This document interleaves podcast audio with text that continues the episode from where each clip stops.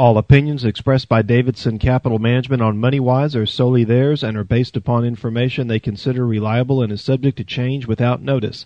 You should be aware of the risk in investing in any security or investment strategy discussed on the show.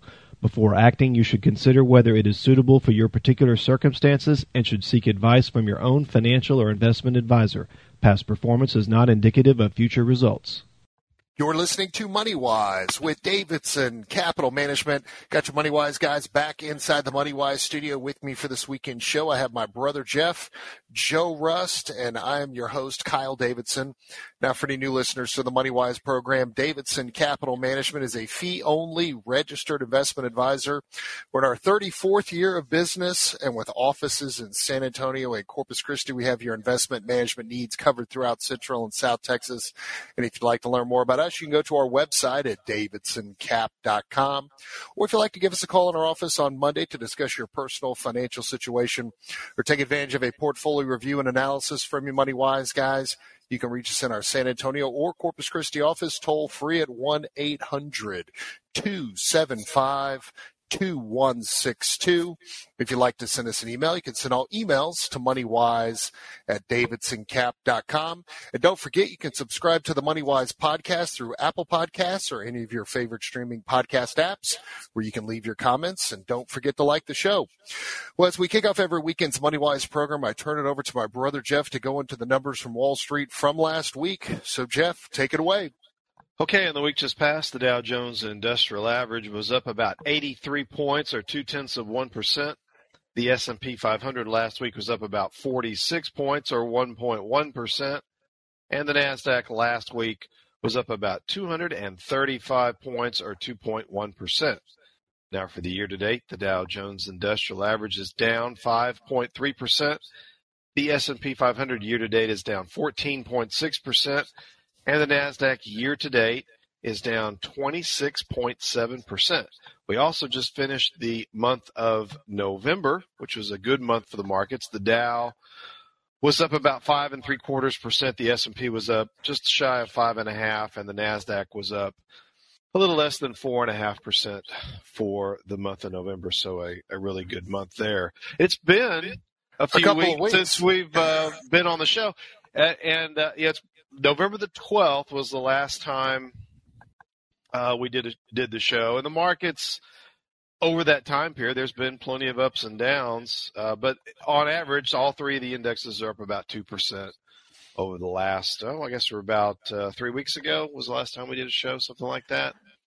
Well, yes, Um, and I, we hope all of our listeners had a safe and happy Thanksgiving holiday. But it has been a few weeks since we've been on the air. Uh, although we, we did have quite a quite a lot of news that came out this past week, which we'll be hashing through for this weekend show. and as our listeners may have caught that in Kyle's introduction, but our anniversary of the start of Davidson Capital Management is the week of Thanksgiving. So we are now beginning our 34th year uh, managing money here in Texas. So congratulations to all of us. Yes, and and thanks to all of our clients for their, Congratulations. for their continued support and trust in our family firm. We're, we're like my turkey for Thanksgiving, well seasoned. Been around a while. yeah, yeah, we've been around the block a few times. We've been in the trenches for quite a few number of decades, and you know this this year, notwithstanding, has continued to be that worst combined stock and bond market in uh, about 90 years. So continuing to be challenged, and I know every time we have our strategy meetings. Just the constant handicapping that we're trying to do as professional money managers, and I'm sure our listeners, whether they're managing on a, managing the assets on their own, also trying to figure it out as well. So, do we want to jump into kind of the highlights of this past week? Um, I know we had the employment numbers on Friday. Was there something you wanted to touch on first before we before we I- dive in? Looking at the last week, it started off with China and their and their zero tolerance for COVID. Middle of the week, we had Powell, and we ended the week with jobs. So a pretty diverse lineup of news, if you will. So I, I think I think the uh, the emotions of the market continue to be expressed on a day to day basis. That seem to there doesn't ever really seem to be much of a middle ground. It seems to be more sad on one day and then more happy on the next. We uh, we had a Fed meeting where the the markets got to me a little bit crazy, and we were up what 700 points Plus on on, the Dow, uh, yeah. on Wednesday. I think it was Wednesday. Wednesday. hmm It's on what? I mean, come on, really? Well, I, I think I think really what it was is that is that Chairman Powell came out and said we're we're raising rates 50 basis points on December the 14th. Now, for any listener of this program would know that we've already been calling for that, but to actually hear the chairman of the Federal Reserve say verbatim, we're raising rates 50 basis points, just letting the cat out of the bag. Now, I didn't hear him job- actually say the number. Did he actually say the number, or he just said we're not going to be raising them at the same rate that we had been previously, which the market interpreted to be, you know, less than 75 basis points, was which must equal 50 basis points or one half of one percent. But I never did hear him actually say the numbers. But I agree with you, Kyle, that that's exactly where they're headed, and. We've been saying this hasn't been, this is no surprise to us. So it's Us, like, why was it yeah. Why was it such a surprise to the market on Wednesday? I think it's The another one of those situations. Is It's yeah, the al- probably the algos. you know, it's, you it's got the they, they, they put all the shorts on Monday and Tuesday.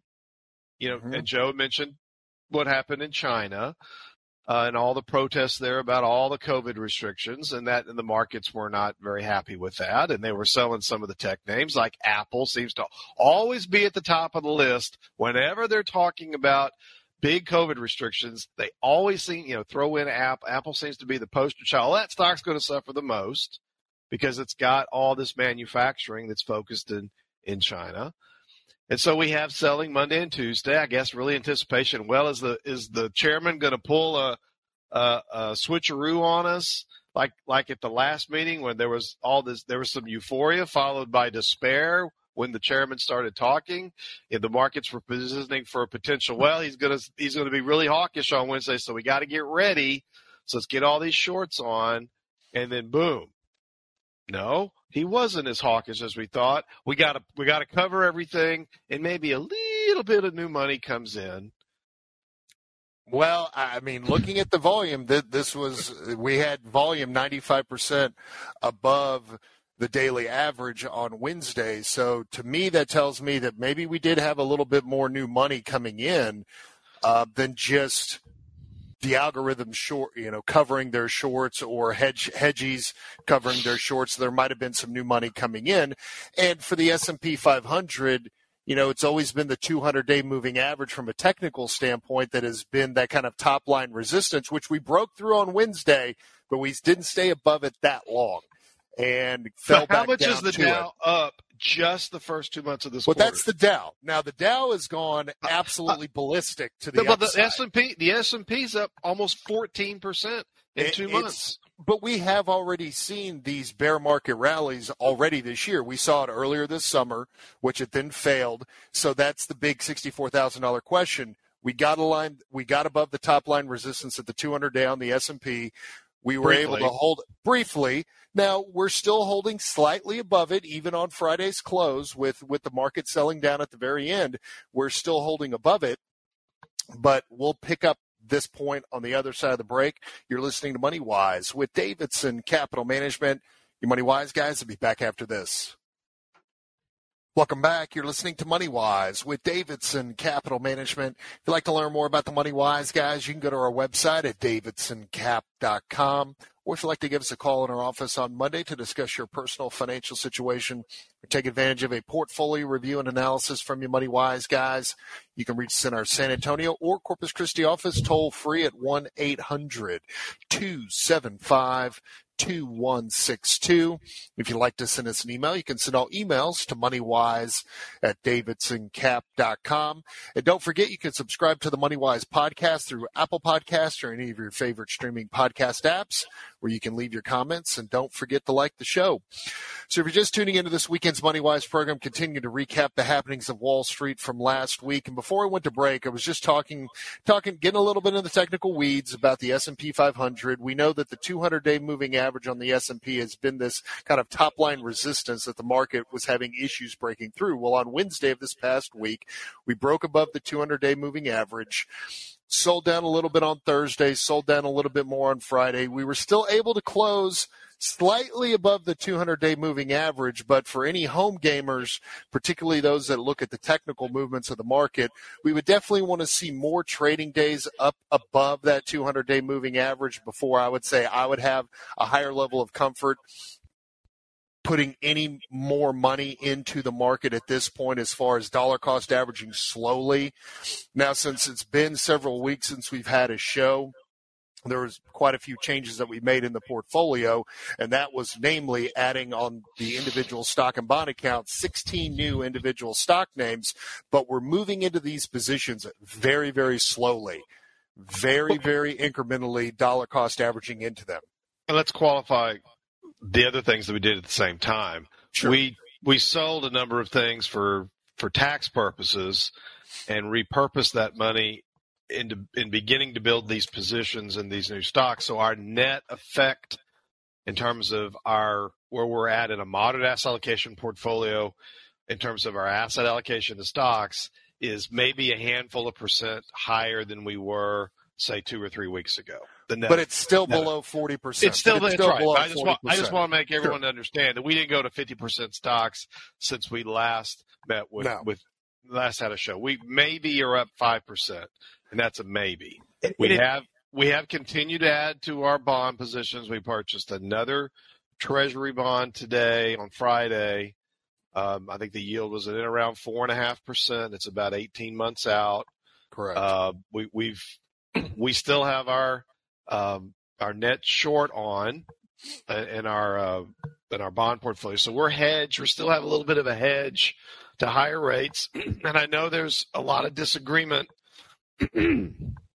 pardon me, among the three of us to some extent about where we think whether we've reached peak yields, whether the lows are in, whether uh, the first half of, the, of 2023 is going to be good, or the or the second half of 2023 is going to be good. Uh, but there was there was one thing this week that I thought was it was funny, but yet it was true, and I and I wish I could take credit for it, and I can't remember the gentleman that said it on CNBC, but this happened after the chairman uh, Chairman Powell's speech on Wednesday, and he said what the Federal Reserve is trying to pull off here is like the immaculate deflation. And I thought that was just that, terrific. Yeah. I mean, that's exactly what they're trying to do. Pull off this immaculate deflation where they don't kill the economy and they don't kill jobs, but they make money a lot more expensive and a lot tighter. Hence, immaculate deflation. And just like immaculate conception, it's probably very difficult to pull off. Can we agree? Uh, yes, extremely I mean, difficult. I, I, think I think I, I think mean, we would all I think we would all agree that it's extremely difficult. And when we had the job numbers that came out on Friday, you know, the one thing in all of our strategy sessions we've had, I've always been in the camp that I just don't think, regardless of how far the Fed is raising interest rates, they're going to have a very tough time killing the job market or getting unemployment to four, four and a half, 5% unemployment, which in the grand scheme of economics 101, be back when we were all in college, five to six percent unemployment was considered full employment. But now on Friday, when we had the job numbers come out, the unemployment rate's at 3.7 percent. The U6, which is considered the true total unemployment rate, is still at a record low of 6.7 percent, and we're still seeing above average or above expected wage inflation. So it just goes to show the small and mid-sized businesses how desperate they are for employees, how they're having to pay up to get employees motivated to get off their, their rumps and get to work. But then when you look at the participation rate, with over 38% of working aged Americans not working that just still goes to show how much money is still in the coffers of the American consumer. And during the commercial break, I just wanted to take a look again at the M2 money supply because, as we've been talking about all year, and for our longtime listeners of the show, the $64,000 question is Is the American consumer's savings going to outlast inflation? Is inflation going to finally we know that it's peaked. It started to come down, but it's still high from a historic standpoint? Is it going to get to a more manageable level before that savings runs out? So I just did a quick analysis. If you go back to the very beginning of COVID, let's say February of 2020, and where the M2 money supply was and where it was at the end of October, we still have $5.94 trillion of excess savings from where the M2 money supply was of February of 2020. So that is still a ton of money in the coffers of the American consumer. This is why we still see strong demand on the service side, why you still see people taking trips, hotels still full.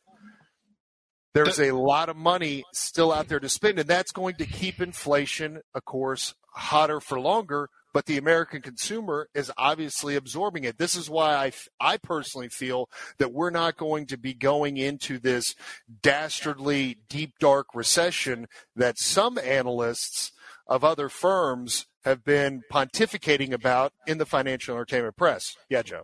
Well, we are talking about all having different opinions, and you talk about portfolio construction and overall the stocks in our portfolio, maybe we can all agree they're we're, we're, leaning towards GARP, which is growth at a reasonable price.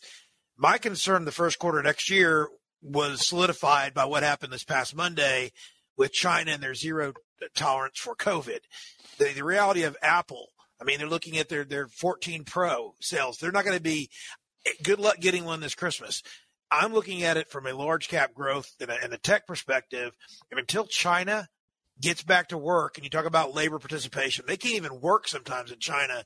You need to have that abated to some extent and they need to get back to normal before we can look at a, a stock market and building a portfolio and looking at large cap growth. That's just my opinion.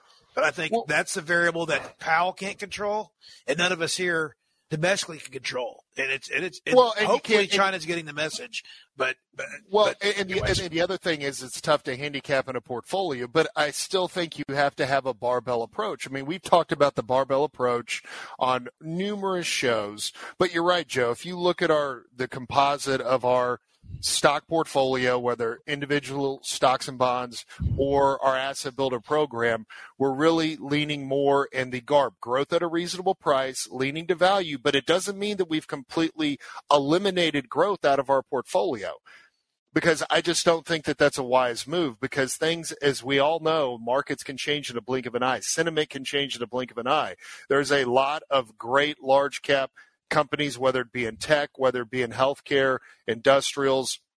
Some of them have just been absolutely bludgeoned. And if you're a long term investor and you have a longer investing runway, if you can go out and buy some of these stocks at 20, 30, 40, 50% off a 52 week high with a long term investment time horizon and you can dollar cost in, dollar cost average into those positions over time, I think you're going to look back five, six years from now and say that was a no brainer but it can be painful in the shorter term because I'm not saying that the, that the low isn't in or that we're not going to retrace possibly back to 3,500 in the S&P 500. I'm not going to sit here and say that that's not going to happen because there are so many unknown variables and everyone's trying to figure out what is going to be the earnings going into next year for the S&P 500 and everyone has a different opinion about that and Jeff before the show pointed out when you're looking at a, a backwards looking price earning multiple of the S&P 500 north of 21, you know, and finally stocks have some competition with fixed income. And as we've been talking about on this program,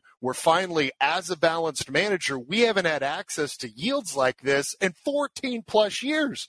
So you can bet your bottom dollar the Davidson Capital Management MoneyWise guys, we're going to be taking advantage of it in all of our portfolios for all of our clients. I don't care what the allocation model is.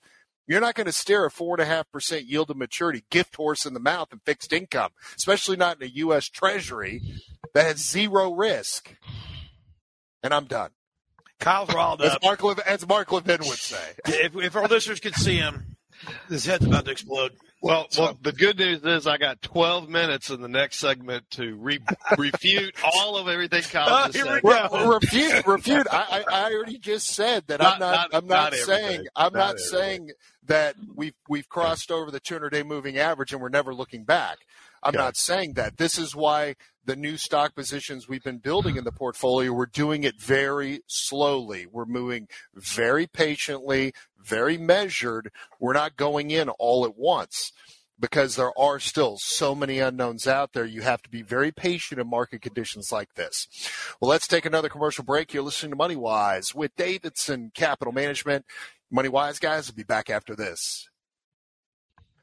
Welcome back. You're listening to Money Wise with Davidson Capital Management. If you'd like to learn more about the Money Wise guys, you can go to our website at davidsoncap.com.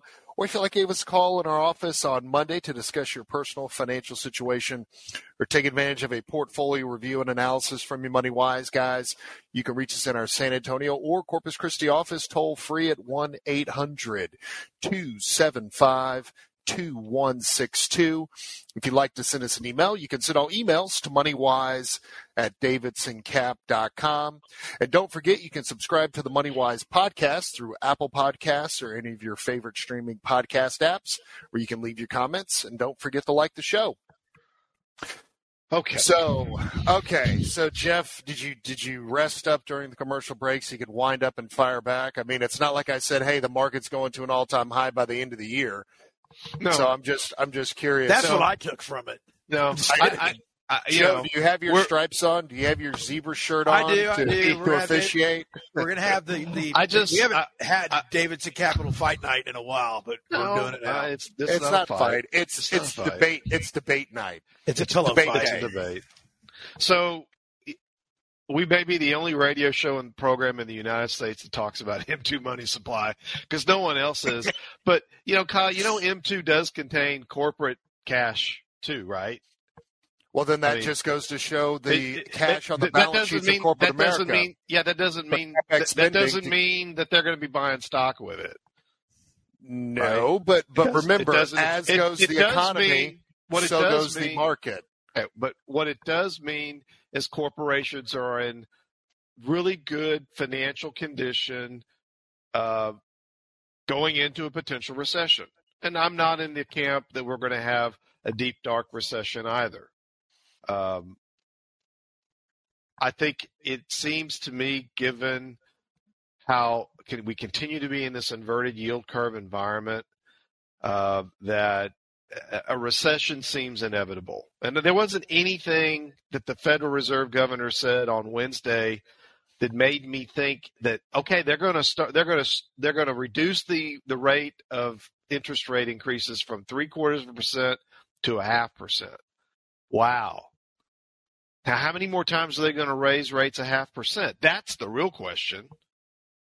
Are they going to raise another half percent three or four more times? I don't know because it's all going to be what data dependent. Now, was there anything? There wasn't any. There wasn't anything in the unemployment data that led me to believe that that labor uh, uh, labor conditions were loosening. I mean, we got we got average hourly earnings up six tenths of a percent. That's higher than they were the previous month. Yes, it's not the highest that we've had this year, but they were up again. That's inflationary, right? But it's also lagging. But all this information is mm-hmm. lagging. So There's all. it is. I mean, all all the things that the Fed has done is lagging. Sure. Would it would it be reasonable to expect that the Federal Reserve is going to overshoot on interest rate increases? Well, their their batting their their batting average is quite high for overshooting. So I Right. would say Did they did they not overshoot on keeping interest rates too long, too low, too long? Sure. So, do you think we're going to probably overshoot on the other on the other side? Yeah, we're going to overshoot, and that's but they we're are all. looking. But they are looking to slow down, though. We're not doing another seventy-five basis points. We're not going. So they're going to slow it to 50, which will make, which means we'll have 425 basis points of Fed fund rate increases in a single year, and we haven't had that since the 1980s, right? And that has consequences. And if it acts with a lag effect, then the lag effect is going to eventually catch up with this. And this 21 PE that we were talking about, which is based on actual earnings reported. That's what the current PE on the S&P 500 is based on actual earnings that have been reported to date. All this stuff you hear with the talking heads, they throw out all these PE numbers. Those are based on estimates, ladies and gentlemen, estimates of next year. So you'll hear 17 or 18 thrown around. I'm not of the opinion that we're going to have uh, we're going to have PEs next year that are going to be in 17, 18 based on lower earnings estimates, based on lower actual earnings that are going to start coming out here in the first quarter. And that's why, you know, I'm, and I think some of us are in agreement on this, that the first half of next year is going to be challenging. We've run up 20% in the Dow, 14% in the S&P. The Dow is over 2,000 points above its 200 day moving average right now. Right now. We didn't even get above that when we had this, when the Dow was last at this, eh, at the, you know, when the Dow got over the 200 day line in mid August, we were like 500 points above the 200 day line for like three or four trading sessions. We are thousands of points above it now. It just reeks to me of an overshoot on the upside. Maybe it was an overshoot on the downside, that October number, but it sure seems like an overshoot on the upside. Now, can we do this? Can we can we continue this into the end of the year? Sure. There's all this hot money that's chasing, chasing, chasing, chasing, trying to improve their performance this year because maybe they've had a bad year. Maybe they're down 20%. Maybe they're down high teens. It's like, look, this is the way that we can get improve our performance and do some window dressing. We'll just go in there and buy, buy, buy, buy, buy, buy. What are they going to do in coming January? Are they still going to be buying? Are they going to take all these profits that they've made in this, you know, incredible run up here in the last three months of the year on what? What's the news? Tell me what the news is. Tell me what the new positive is.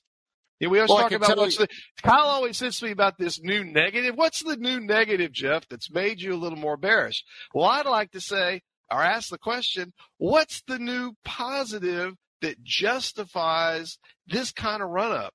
Other than one thing, the Fed's not going to raise 75 basis points, they're only going to raise 50.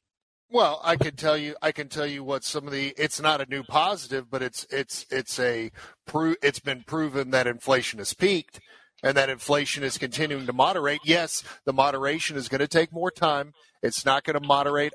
It's not going to moderate in a quarter, but that is that is absolute fact that inflation has peaked and that it is starting to moderate and come down. Yes, it's still at at 40 year highs, but it is moving in the right direction. We saw that with the core PCE that came out this past week also at 4.98%. So and that's that's the that's the But no, wait a inflation second. What, that- well, wait, wait, wait. What did the Federal Reserve say? They- It's a yeah. We look at this, but we're still more concerned about headline CPI, Yes. meaning meaning meaning consumer CPI. CPI, we're going to get we're going to get consumer CPI will be coming out either the day before or the day after the the Fed meeting. That's in two weeks, I believe. 13th it's- and 14th. Yeah, I don't have the day. I mean, the Fed meeting's on the 14th when the announcement comes out. I, that might actually be the same day as the CPI. But but again, I'm not going to go back and bore our listeners with the calculations I've been doing. But if the basket of goods stays in and around the same as it was at the end of October, as we start to get into the first quarter of next year, you're going to see the CPI numbers start accelerating to the downside. And the fact that the Fed is still holding on to this 2% mandate, which all of us agree is absolutely ridiculous. I mean, they need to at least adjust it to three because there's going to be some parts of inflation, like oil and gas, because the boneheaded policies that are coming out of Washington that aren't going to change until we get a Republican president sitting in the Oval Office. So we're still going to be dealing with, with higher inflation when it comes to oil and gas. I th- in the last week, I heard a couple of analysts talking about earnings being flat next year to being down. So I think there is, if, if what's on the horizon, and to Jeff's point about inflation, and I love the the immaculate defla- uh, deflation idea. You know, they're trying to thread a needle here, and it's going to be really, really tough. They're probably going to overshoot. But I think the other thing that concerns me a little bit is what happened to our earnings expectations for next year. They're starting to come down, and they're starting to be revised downwards. Every that But again, they're mind, trying to it's handicap about the E. So, But we don't, yeah, but we don't know until we get there. And we do know for fact that there is still a ton of cash that's out there, whether it's in the coffers of corporate America or the American consumer. Because guess what, Jeff? They're still spending. Did, did we not, did we not have, did we not have GDP come out this past week higher than expect, than expected?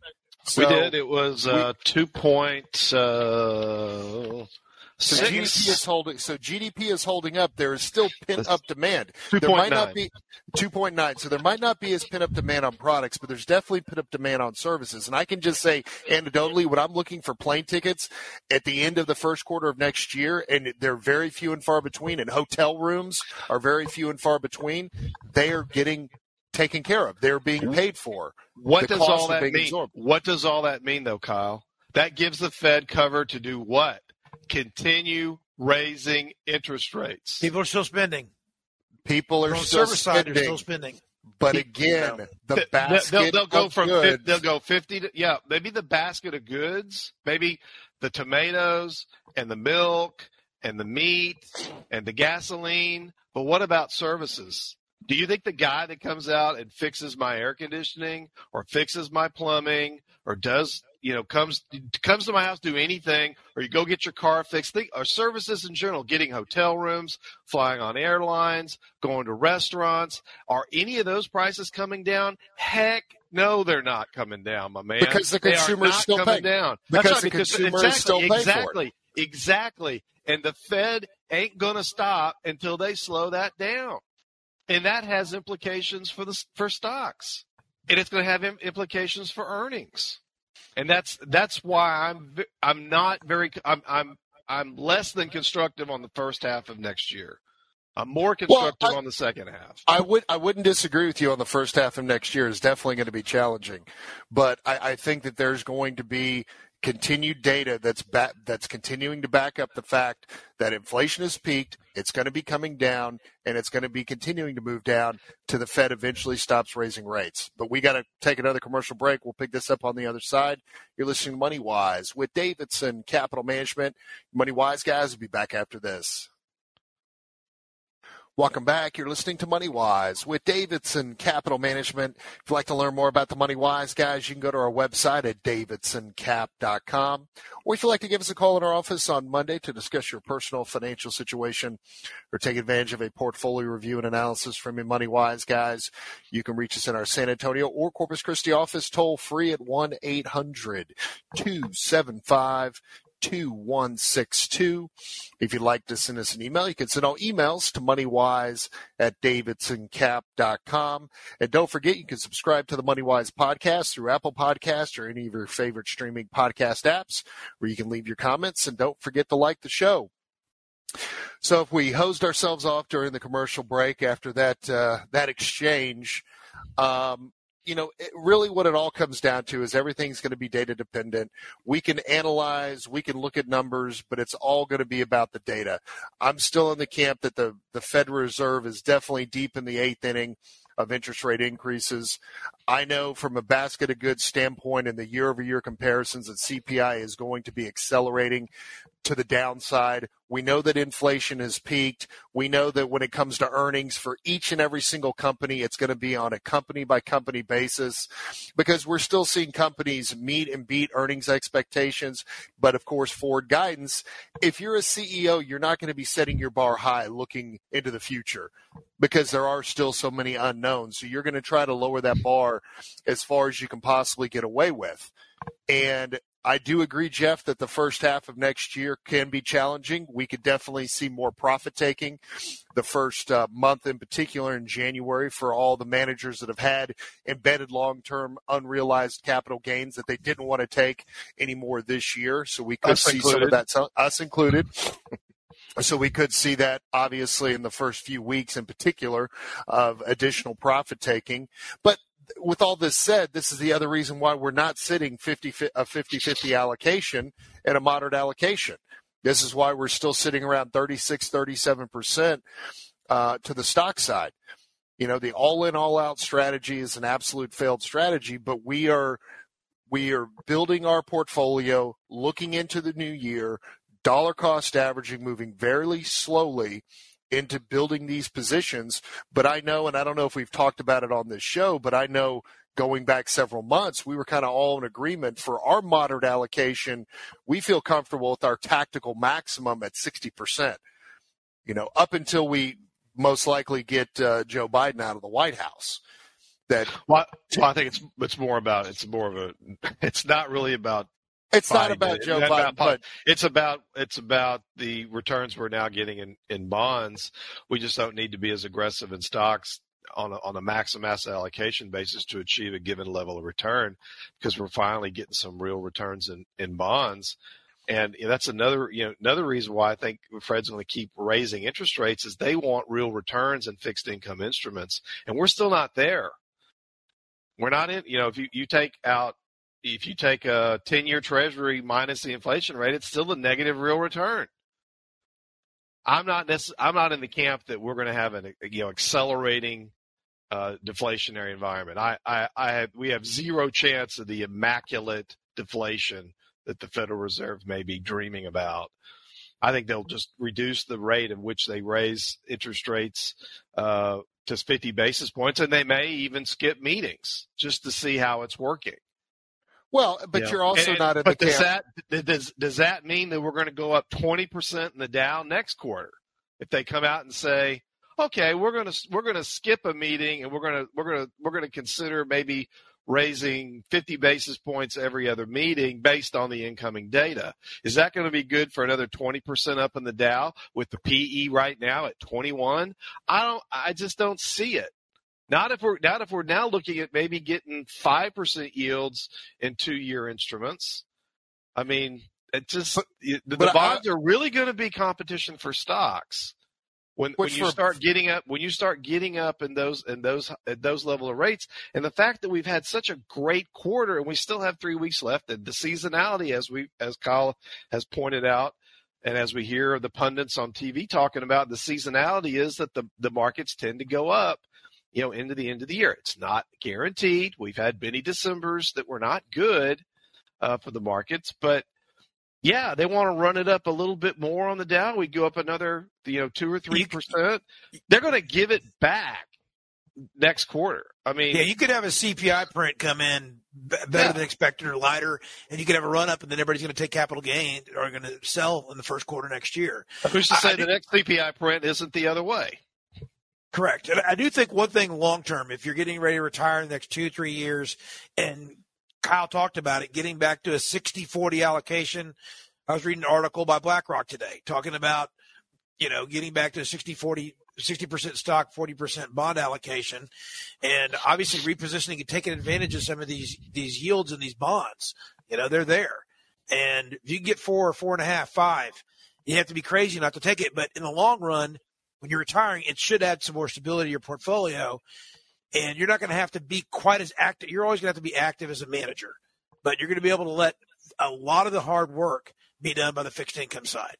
Well, which, and, and, and, there's option there's options in cash too that you got to be you have to be on your toes to take advantage of that. Well, and then something else, you know, on the fixed income side is, you know, bonds have to be actively managed just as much as stocks. You have to have the same level of diversification in bonds. I mean, we brought in some new clients this year at Davidson Capital Management that are down 20, 30% with less than a 50% allocation to the stock market is because their bond side of their portfolio was not being actively managed. They were too long in duration, and when rates were going up, they got absolutely clobbered. And so, you the way that we use fixed income here at Davidson Capital Management is real easy: safety and income. What safety the, and income? What's the other reason why they lost so much money in bonds this year, Kyle? They well, for one, they're, they're in mutual funds. They're, they're in mutual funds. funds. Yeah. We haven't owned bond mutual funds in years. That's right. Mm-hmm. That's right. Well, and it was also a set and forget it philosophy. Yeah. You can't set and forget it. The markets, we all know, all of our listeners know, markets can change in a blink of an eye. Sentiment can change in a blink of an eye. Data can change in a blink of an eye. You have to be mac- you have to be active. You cannot just set it, forget it, and walk away and think that everything's going to be hunky dory because that's just not how it works. Not in the speed and the technology that's now involved in the stock market with these algorithms and all these black box algorithm uh, computers and all these hedge fund managers out there and all these derivative strategies. You know, you have to be active and you have to have the right duration. You have to have the right diversification on both sides of your portfolio. But again, for us, we welcome these higher rates. I mean, we welcome these higher rates. Our clients welcome these higher rates. So it's just going to be a matter of time um, to where 60-40 actually works because this year unfortunately 60-40 hasn't been working due to the poor performance of both the, fixed income and equity side, and lack of active management. So with that, That's it. Just, just, just That's it. I'm dropping the mic for you, Kyle. I'm dropping the mic for you. you're Are we a little the mic. rusty? Well, No no, not at all. because of the Not at Thanksgiving. Not at all. Well, at we all. are coming up to the top of the hour break, so we are going to take the break. We'll go into the news. When we come back, we'll be diving into the second hour of this weekend's Money Wise program and continuing with investor education. But don't forget, if you'd like to have a portfolio review and analysis from your Money Wise guys, you can reach us at 800 275 2162 or go to our website at davidsoncap.com. So stay tuned. We're going to take that commercial break. When we come back, we'll be headed into the second hour. You're listening to Money Wise with Davidson Capital Management. Your Money Wise guys will be back after the news. All opinions expressed by Davidson Capital Management on MoneyWise are solely theirs and are based upon information they consider reliable and is subject to change without notice. You should be aware of the risk in investing in any security or investment strategy discussed on the show. Before acting, you should consider whether it is suitable for your particular circumstances and should seek advice from your own financial or investment advisor. Past performance is not indicative of future results. Welcome back. You're listening to Money Wise with Davidson Capital Management. If you'd like to learn more about the Money Wise guys, you can go to our website at davidsoncap.com. Or if you'd like to give us a call in our office on Monday, you can reach us in our local Corpus Christi office at 906 0070 or toll free at 1 800 275 2162. And if you have an investment related question or topic you'd like for us to discuss here on the MoneyWise program, you can send all your emails to moneywise at davidsoncap.com. If you missed the first hour of MoneyWise, you can go to our website at davidsoncap.com. Click on the radio show link where you can listen to today's show as well as past MoneyWise programs. You can also subscribe to our iTunes feed by clicking on the blue note in the upper right hand corner of our homepage at davidsoncap.com. Thank you, Jeff. You're welcome. So now that we're in our second hour of this weekend's Money Wise program, and again, like really wanting to use the second hour for investor education, uh, a topic that we have been discussing for the nine plus years.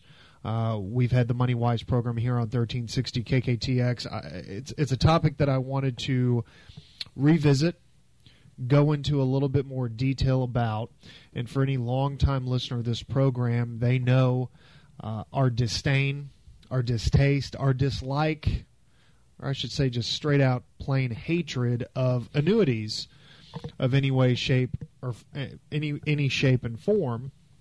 And so the reason why uh, I've been motivated to, to talk more about this and go into deeper investor education this on this weekend show is just here recently working with some prospective clients have been seeing more equity indexed annuities which are the most dastardly of all annuity products out there and wanted to really give the education and pretty much a blanket warning to any investor, any listener of this program thinking about getting involved in this type of product to not only get up and walk away, but to get up and run away.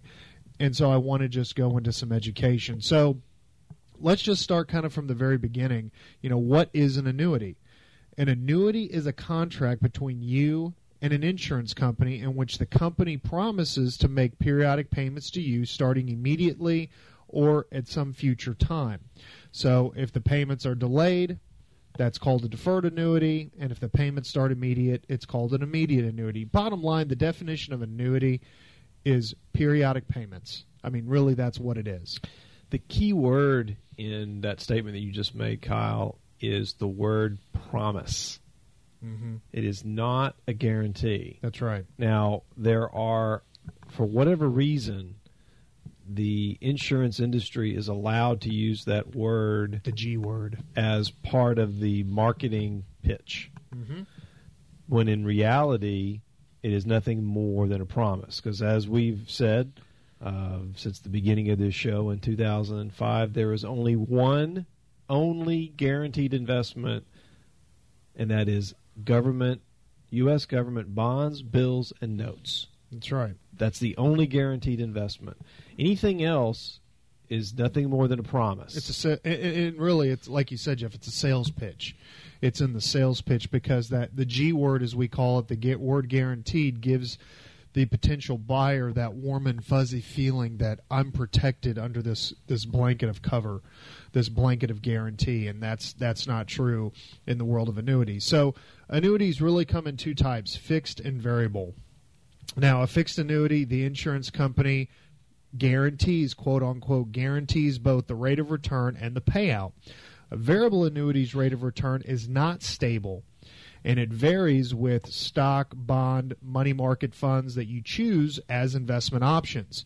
And there is no guarantee that you will earn any return on your investment, and there is risk that you will lose money in the variable annuity contract. So, those are just kind of the two basic, main basic annuities. Now we get over to what is an indexed or equity indexed annuity. The, the new marketing term that they're using now, Jeff and Dad, is a hybrid annuity, which is starting to show up at uh, at lunch and dinner seminars across the city. A hybrid annuity. This the equity indexed annuity product mm-hmm. is on the radio as, as as it's almost as heavily marketed now as gold is. I'd probably say in some instances more. Jeff. You know, I don't see, I do not see on television a lot of pitches for equity indexed annuities. But whether it's satellite radio, whether it's terrestrial radio, uh, there are radio shows all across. You know, we, we hear as we're driving across the state of Texas, there are probably five equity indexed annuity based radio pitch shows for every one registered investment advisor uh, type show like we have it here with uh, MoneyWise on KKTX. There, th- there'll be five others. Uh, we know of at least two or three in the San Antonio market that do nothing but pitch equity indexed annuities. Mm-hmm. And, and we know for a fact in every large market in this state, there is a radio show either running on Saturday or Sunday whose one and only basis of running that show is to promote equity indexed annuities. And every show is just repetitive, repetitive, repetitive, trying to drill in all their marketing techniques and some of the outrageous claims that they can make. And as we get further in this education, I'll explain why the salespeople of equity indexed annuities can make such outrageous claims in their sales pitches. So, what is an equity indexed annuity? An EIA, for short, has characteristics of both a fixed and variable annuity. The return varies more than a fixed annuity, but not as much as a variable annuity. Now, I need to educate our listeners that equity indexed annuities were created in the late 90s to compete against CDs. Now, Jeff, throughout the history of, of the advent of CDs, are CDs known for being high rate of return givers? No, earners. They're they're they're basically one step below government bonds in Okay. terms of in terms of safety. As a, I mean- in, in return. And then return, you know, CDs are back if you buy a CD at a commercial bank and has FDIC insurance mm-hmm. and you buy the CD under the FDI insurance limits, then you are covered by the FDIC insurance program if so, if that bank should fail. So, so with this in mind, knowing that equity indexed annuities were created in the late 90s to compete with CDs, that should tell you right off the bat that your rate of return is going to be low no matter what pitch the salesperson on the other end of the on the other side of the desk is giving you know in the back of your mind these things were created to compete against CDs. And so you might be looking at a rate of return slightly higher. And when I say slight, I'm talking slightly higher than what you could get in a fixed annuity. And as we get further into the education, I know we're bumping up on a commercial break, you'll see that with a rate of return that might slightly be a little bit higher than a CD or slightly a little bit higher than a fixed annuity of why you would want to avoid these things like the plague when we really start to get into the guts of how these things are actually composed. And we'll do that after this. You're listening to Money Wise with Davidson Capital Management. We'll be back after these words. Welcome back. You're listening to Money Wise with Davidson Capital Management. If you'd like to learn more about the Money Wise guys, you can go to our website at davidsoncap.com. Or if you'd like to give us a call in our office on Monday, you can reach us in our local Corpus Christi office at 906 0070 or toll free at 1 800 275 2162. And if you'd like to send us an email, you can send all emails to moneywise at davidsoncap.com. So, continuing our education about equity indexed annuities and why you should avoid these things like the Black Plague. Um, just going into the basics of what exactly it is, an equity indexed annuity again has characteristics of both a fixed and variable annuity. Uh, and again, these things were created back in the late 90s to compete against the returns of CDs. So if you're thinking about buying an equity indexed annuity, you can know right off the bat, no matter what pitch the salesman gives you, that your rate of return might be a little bit higher than that of a CD. But as we get further into this education, you will see how illiquid these things are and how horrible these products are, and we're doing our best to educate our listeners to avoid this so we will stop seeing prospective clients coming into our office having bought these horrendous products. Um, so let's get back to the EIA. Now, equity indexed annuities offer a minimum rate of return or rate of interest and an interest rate linked to a market index.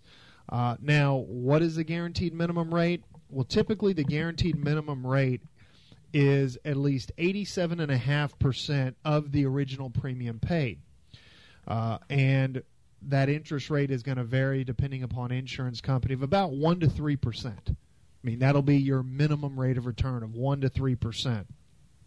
Now, remember, if you surrender the equity indexed annuity early, you will have to pay a significant surrender charge and a 10% tax penalty, which will reduce or eliminate any returns. And I wanted to talk about that. If you're funding annuities, and this goes for equity indexed annuities, fixed annuities, variable annuities, if you're funding annuities with after tax dollars and you're pre 59 and a half, if you take out any money from that annuity, whether it's a full surrender, if it's a 10% free withdrawal, when you receive those dollars, a portion of those dollars would be considered gains and taxed as ordinary income and you would have to pay a 10% early withdrawal penalty. Now, the tax consequences of annuities are typically not disclosed by the salesperson. The salesperson only talks about how great the tax deferred growth is, but they don't explain to you that when you pull money out of an annuity, how it's taxed, uh, really the detrimental tax effects it has on the way coming out and that's something that everyone needs to keep in mind. Eh, eh, what we have found, Jeff and I and Dad, what we have found when salespeople are selling annuities, they sell based on half truths. They only tell you half of the story.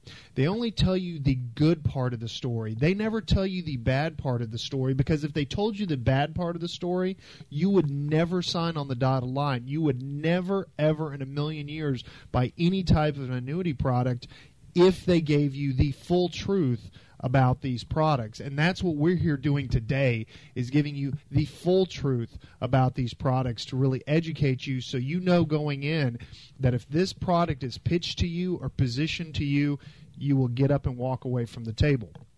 So how good is this quote unquote guarantee? As Jeff and I said earlier guarantee is only as good as the insurance company that wrote it. So it's not a guarantee it's a promise and when it comes to these quote unquote promises, something else that an annuity salesperson will not tell you is that the state of Texas has a state insurance trust where basically that trust is in place in case an insurance company goes out of business. Well, in the state of Texas, the maximum amount of restitution you could receive back from this trust fund the, in the state of Texas if an insurance company that you had assets with went out of business is a quarter of a million dollars. So if you go and put a half a million, six hundred thousand, a million dollars, whether it be a fixed annuity, equity indexed annuity, or variable annuity, and this insurance company goes belly up, the most you could receive back from the state of Texas would be a quarter of a million dollars. Something else a salesperson is not going to tell you when they're selling you this product. And I can tell you this during the financial crisis, if we as taxpayers hadn't bailed out AIG with a $186 billion bridge loan to cover their books, the annuity business as we know it would be dead. Now, you don't ever see any stories about that. Nope. We we talk about it. I mean, we talk about it, but but the, the fact of the matter is, this is a this is a secret part of the financial crisis that's never ever discussed. That's right. And unfortunately, the salesmen that were pitching these products prior to the financial crisis really haven't changed their story.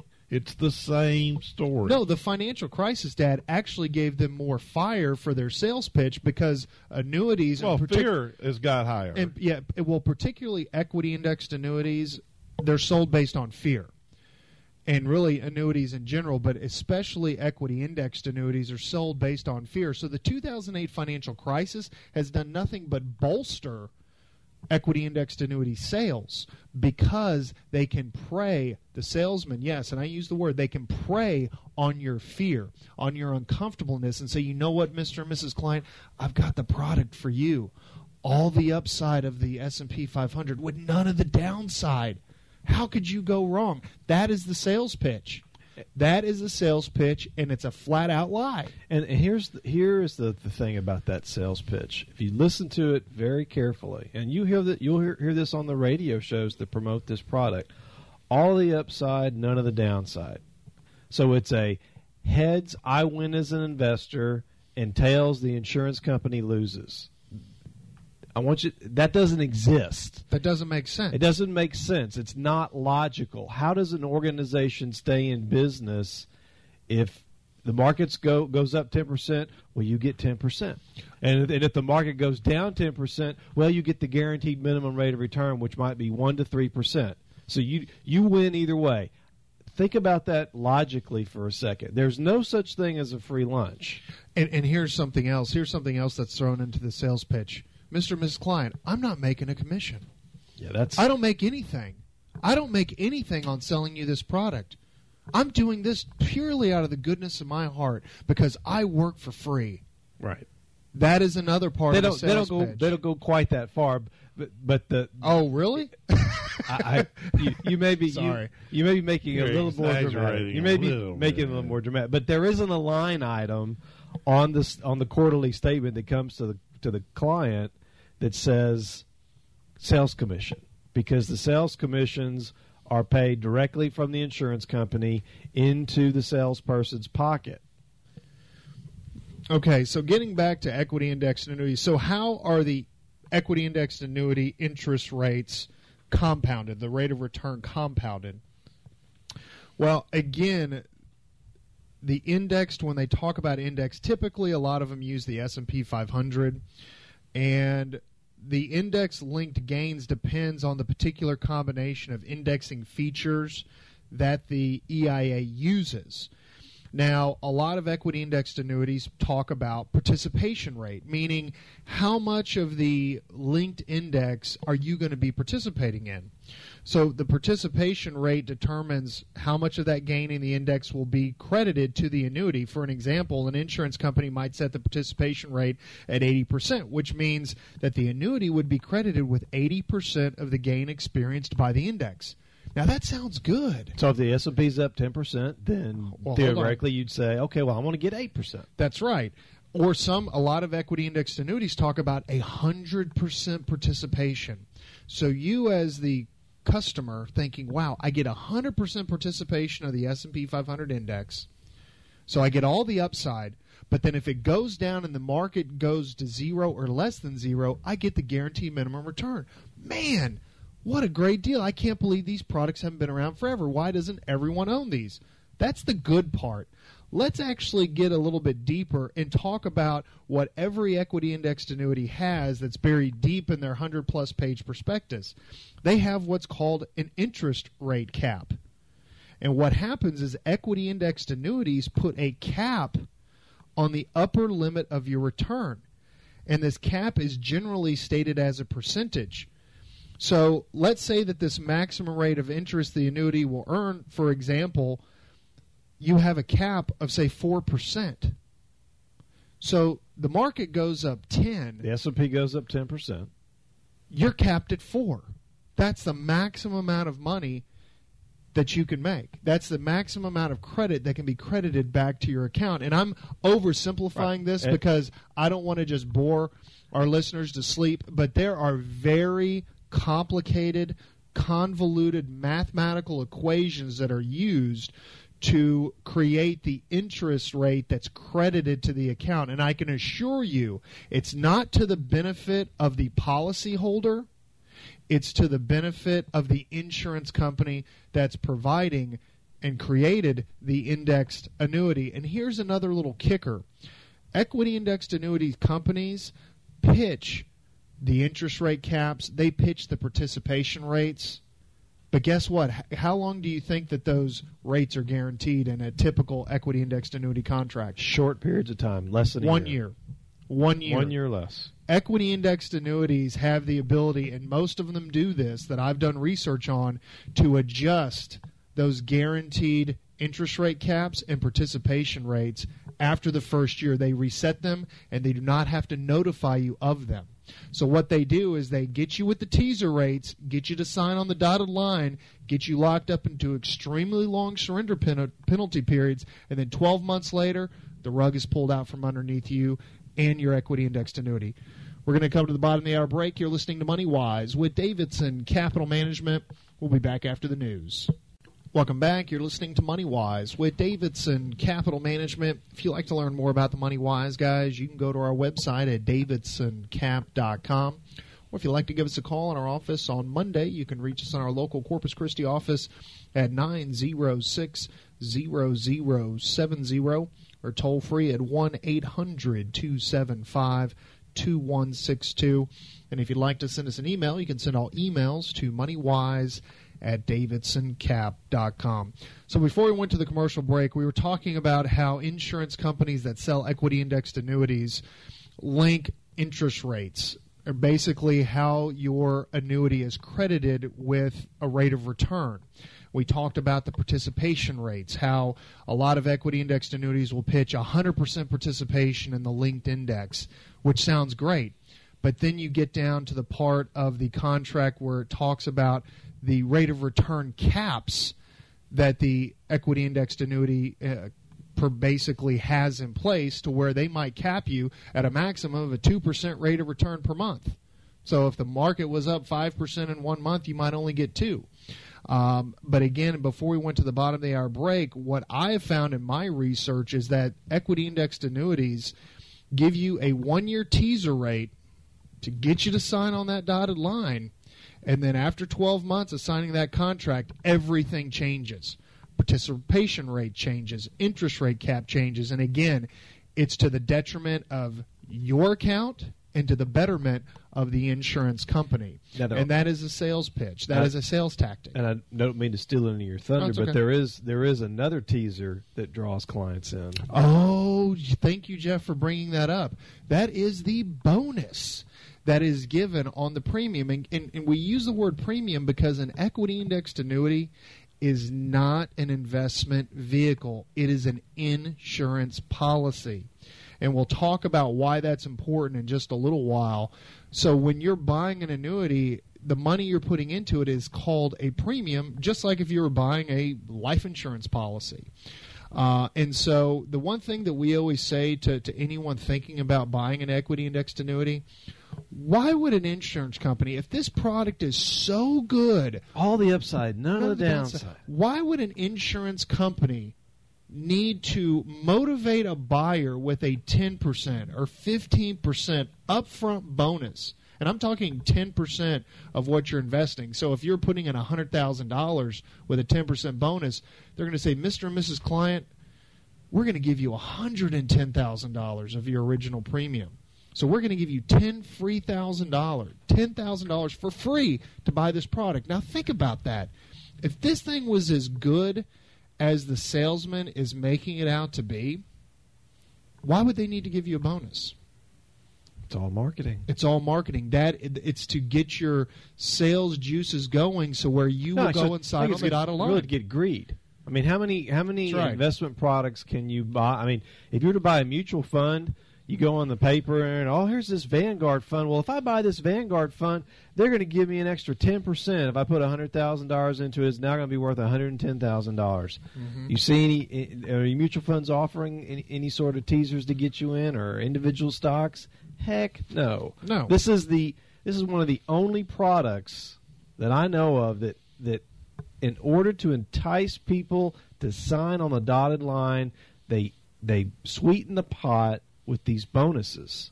But you must stay in that investment for the entire Well, there's different there's different vesting Yeah. schedules. There's the different investing, but but I can you can bet your bottom dollar Yeah. that you're going to have to stay in this investment for an extended period of time to ever actually see any benefit from that bonus. And when I say extended period of time, we're talking ten years or more. Yeah, and we'll get to the surrender penal- penalty periods in just a second. You know, and again, as I've I've said to anyone thinking about buying these, if they have to entice you with free money, if this thing is really that good as it's being presented, they wouldn't have to give you anything. Well, if they were really that good, Kyle, why would we even need to be buying stocks? And why would we need to be buying bonds? Exactly. And why wouldn't you be buying mutual funds? And why would all these other organizations in the United States that are selling, uh, that are managing people's money, why would why would we need to be spending all this time about trying to figure out what's going on in the markets? All we got to do is stick it in these equity index annuities. Going to get all the upside and none of the downside, and a bonus on top of it. And why would the majority of major insurance companies not offer this insurance product? And, and you and you bring up a good point uh, that of the 20 largest insurance companies in, in the country, that 19 of them avoid it like the plague and don't touch it with an 11 foot pole, let alone a 10 foot pole. And most equity indexed annuity providers are smaller. Lower credit quality insurance companies, primarily located in the Midwest. You'll see them in Iowa. You'll see them in Missouri. You'll see them in Kansas. You know, you don't see the MetLifes of the world. You don't see the Prudentials. You don't see um, the principals of the world getting involved in these types Life. of products. New York Life, they don't sell these types. Now they sell variable annuities, and we're not going to go there because we don't like those either. But uh, we're focusing primarily on the equity index annuities. And our listeners have probably heard us keep using the word product, product, product. And listeners have to understand, everyone has to understand, this is an insurance contract. This is not a security, which means that FINRA, which is the Financial Industry Regulatory Authority, and the Securities and Exchange Commission do not police these products which also means they do not police the words that are coming out of salesmen's mouths when they're selling these. It's up to every state board of insurance to police these. And I can tell you with past conversations I've personally had with the State Board of Insurance, I think they're really behind the curve. And correct me if I'm wrong here, Kyle, but haven't some of the major brokerage houses banned the sale of these types of investments? Well, in fact, FINRA, if you have a 7, Series 7, which is a license to sell financial securities, stocks, bonds, options, what have you, um, they are really recommending you not sell these products. And that if you do want to sell these products, you have to go through quite a few hoops to even get the authority to sell them. FINRA would prefer any financial salesperson, typical stockbroker, to not sell these products. And in fact, there is an alert, an investor alert on the FINRA webpage. You can go to brokercheck.com or FINRA to actually read about the investor alerts on equity indexed annuities and how complex they are and how convoluted they are. And they're made that way and they're designed that way for a reason. So the salespeople that sell indexed annuities are not regulated by FINRA. They're not overseen by the Securities and Exchange Commission. They only answer to the State Board of Insurance, which means that in their marketing pitches, they can make some absolutely outrageous claims. And when they turn out not to be true, they simply get a minor slap on their hand from the State Board of Insurance. And just to kind of, for some of our listeners that uh, were listening to us in 2005, 2006, we actually turned into the State Board of Insurance a particular radio show that was promoting equity indexed annuities. And uh, in one show, in One one, show. in one hour, they had 26 noted violations in their sales practices and the sales pitches they were making. You know, continuing on EIAs, they carry extremely high fees and pay outrageous commissions to salespeople. In fact, I found a study conducted by two PhD mathematicians for a firm called Securities Litigators, where they have found that approximately 20% of premium paid into an equity indexed annuity goes directly into the pocket of the insurance company that created the EIA and to the sales force. And uh, you keep saying EIA, equity, equity indexed, annuities. annuities. So if you're given, so if you're buying an equity indexed annuity, putting hundred thousand dollars into it, you can almost assure yourself that about twenty thousand dollars of that is going into the pocket of the salesperson and the insurance company that has created the product. And you might say, well, Kyle, I put in hundred thousand dollars and I've got hundred thousand dollars in my account. That is true. But guess what you do have? You have anywhere between 10 to 17 years of surrender penalty period. Yeah, you heard me right. 17 years. I'm reviewing accounts right now for a prospective client that has 17 year surrenders, which means that if you want to get out of this thing, you're going to be hit with a massive back end sales charge to cover the huge amount of commissions paid to the salesperson that sold these things. Now, equity indexed annuities, again, because it's not an investment product, they can pay double digit commissions to the people that sell them. Why do you think they're so popular for insurance agents? Why do you think they run radio shows all over the state, all over the country? Because they pay big commissions. That's right. Um, and so we you know we talked about the surrender penalty period. You know i've done a bunch of research on multiple equity indexed annuities and what i have found running numbers back and in fact i've i've seen some where numbers have been run back to 1950 i've seen numbers run back to 1962 and i can tell you that from the research i have done you're looking at historical rates of return for some very popular equity indexed annuities that are out there right now being sold returns ranging anywhere from one and a half to two percent annualized per year. This is where we go back to the statement that we made in the first segment of this educational portion of the program that said that these equity indexed annuities over the long term don't re- return just maybe slightly more than you you might receive in a CD That's or right. or government bond in, in the current interest rate environment. That's right. So let's talk about their uh, the extremely poor liquidity that equity indexed annuities provide. Now, all annuities, all annuities provide a 10% free withdrawal where you can take 10% of your money out without any kind of surrender penalties or what have you. But what happens if you lock up your retirement assets in an equity indexed annuity, variable annuity, fixed annuity, and God forbid you had an emergency and you need to get a hold of more than 10%? Well, in an equity indexed annuity, you could be hit with rear end surrender charges 20% plus to get this money out. So there is extremely poor liquidity in equity indexed annuities. Coming up to our last commercial break, we're going to take the break. When we come back, I'll be wrapping up the equity indexed annuity education, we'll do that after this. You're listening to Money Wise with Davidson Capital Management. Your Money Wise guys will be back after this. Welcome back. You're listening to Money Wise with Davidson Capital Management. If you'd like to learn more about the Money Wise guys, you can go to our website at davidsoncap.com or if you'd like to give us a call in our office on Monday, you can reach us in our local Corpus Christi office at 906 0070 or toll free at 1 800 275 2162. And if you'd like to send us an email, you can send all emails to moneywise at davidsoncap.com. So before we went to the break, I was talking about the lack of liquidity in equity indexed annuities and really annuities in general, only allowing up to a 10% free withdrawal. Uh, anything above that, particularly in equity indexed annuities, you can be hit with substantial rear end commissions or rear end surrender charges, as we call them, or contingent deferred sales charges is another way uh, to describe them. So, again, they have a real lack of liquidity. Now, as I was talking about how extremely complicated these products are, you know, they're complicated to keep purchasers in the dark.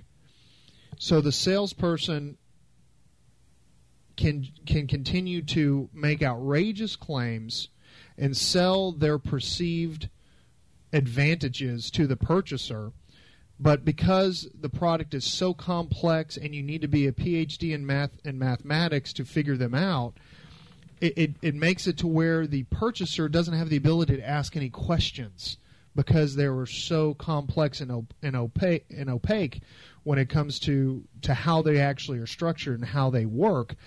And equity indexed annuity salespeople are really targeting the financially unsophisticated.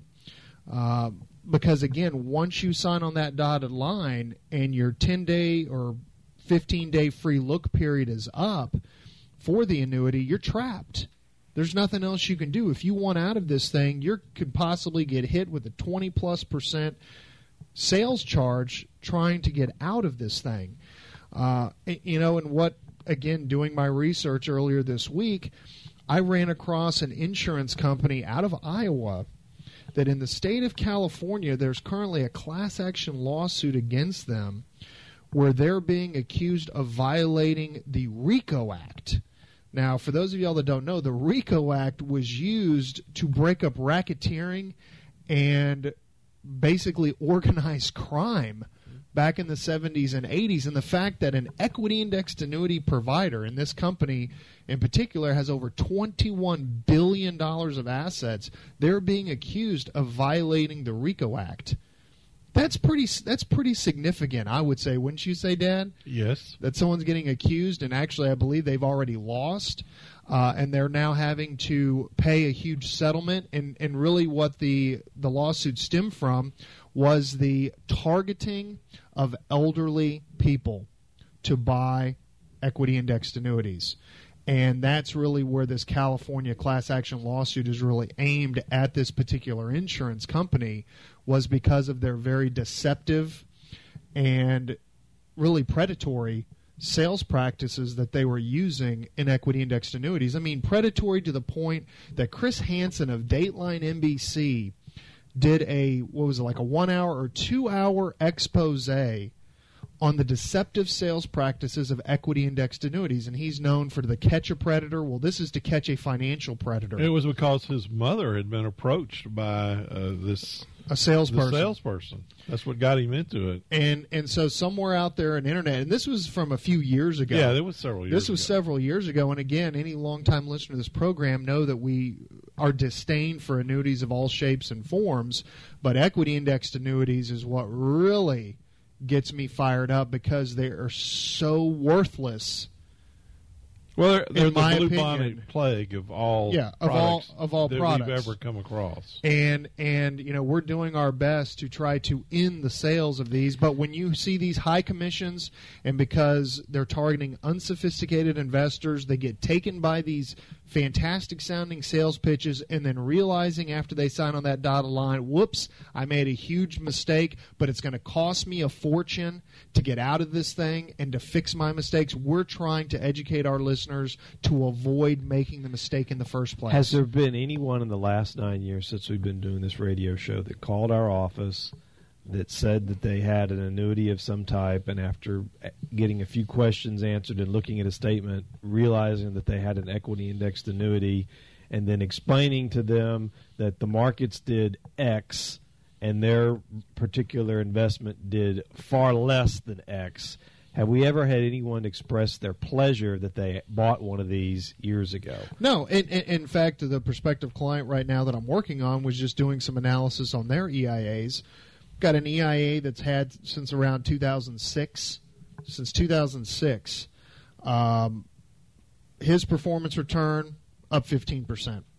Moderately allocated asset builder account at Davidson Capital Management, actively managed, close to 90%. after same- man, all fees and after all fees and expenses.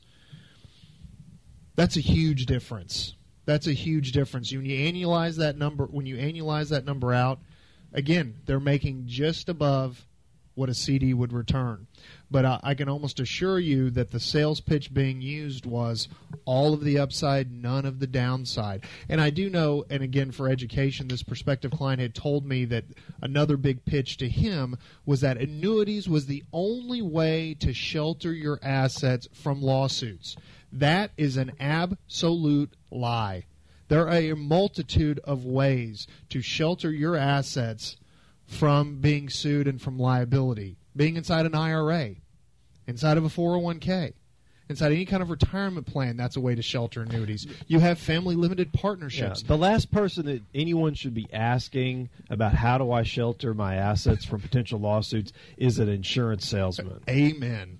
Amen. If you if you need to talk to a lawyer about shielding assets from particular fr- right. from from a lawsuit, that's the only person, in my opinion, that would be qualified to answer that question. You don't go ask your mechanic about a tax question. yeah, that's right. You don't And- come and to you- you, you- don't come to us asking about a heart problem. That's right. You don't go to You know. your doctor to get your teeth cleaned. right. So, uh, I mean, really, when it comes down to the end of the day, anyone that's listening to this program that has even had the fleeting thought of buying a product like this, do yourself a huge favor.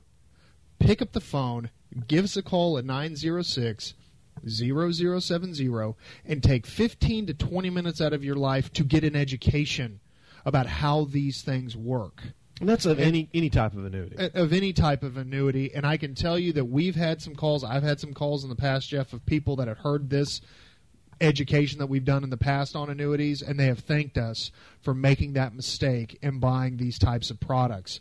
And you know, I wanted to, to thank all of our listeners to to sticking with us in this second hour of this weekend's Money Wise program to get this education because we want to see the ending of the sales of these products because they are no good for for for nobody. I mean, they're they're no good. Period. And there should be no reason for these things to be bought. So if you want to get an education, you give us a call. And with that, I would like to thank everyone for listening to this weekend's Money Wise program. Again, if you'd like to give us a call in our office on Monday, you can reach us at 906 0070 or toll free at 1 800 275 2162. And for my father, John, and my brother, Jeff, this is Kyle Davidson saying have a fantastic weekend. And to your financial health, we will talk to you next week.